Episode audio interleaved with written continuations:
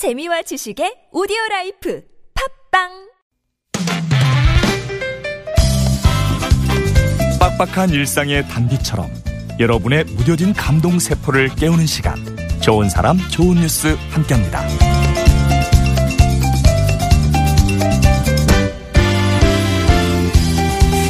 지난 8월 전북 정읍시 감곡면 82살 이 모 할머니 댁에 불이 났습니다. 화마는 삽시간에 번졌고요.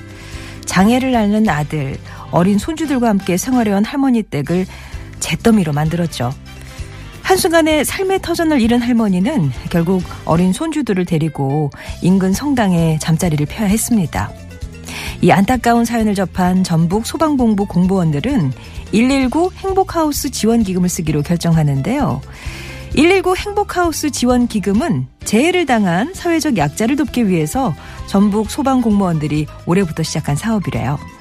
그렇게 십시일반 모은 기금과 주변 복지단체 등의 도움을 받아서 9월에 주택 신축에 나섰는데 3개월에 걸친 공사 끝에 바로 어제였습니다. 화마에 쓰러졌던 할머니 댁이 새롭게 우뚝 섰어요.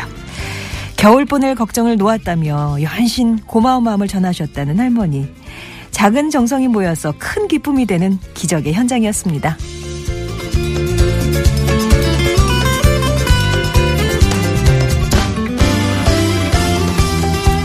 지난 15일 경북 포항에서 일어난 지진. 당시 포항의 한 산후조리원 신생아실의 모습이 잔잔한 감동을 주고 있습니다. 공개된 CCTV 영상에서는 평온한 분위기의 신생아실에 지진이 일순간 강타하는 모습이 담겼는데요.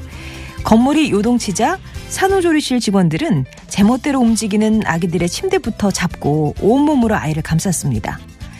지난해 경주 지진 이후 지진 대비를 철저히 해왔다고 하는 직원들은 진동을 느끼면 여러 개의 카트를 동시에 끌어안아서 넘어지지 않도록 한다. 아기의 머리를 보호한다. 진동이 끝날 때까지 바닥에 주저앉는다 등의 지진 매뉴얼을 항상 상기하고 있었답니다. 인터뷰를 통해서 당연히 사람이고 무섭지만 저도 엄마니까 아기들을 지켜야 된다는 거 사명감을 갖고 모든 선생님이 함께 했다고 말하는 신생아실의 간호조무사들 철저한 대비와 엄마의 마음 그리고 사명감이 만들어낸 사랑의 방패였습니다.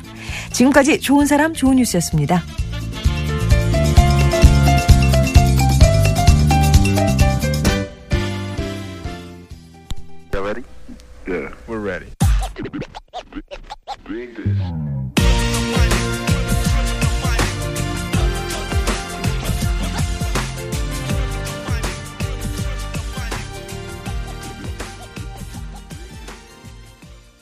쿨의 작은 기다림 전해드렸습니다. 바람향기님이 청해주신 노래였어요.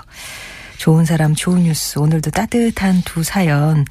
한 사연은 정읍에서 또 한 사연은 또 포항에서 있었군요. 전국 곳곳에 좀 따뜻한 사연 모아서 전해드렸습니다.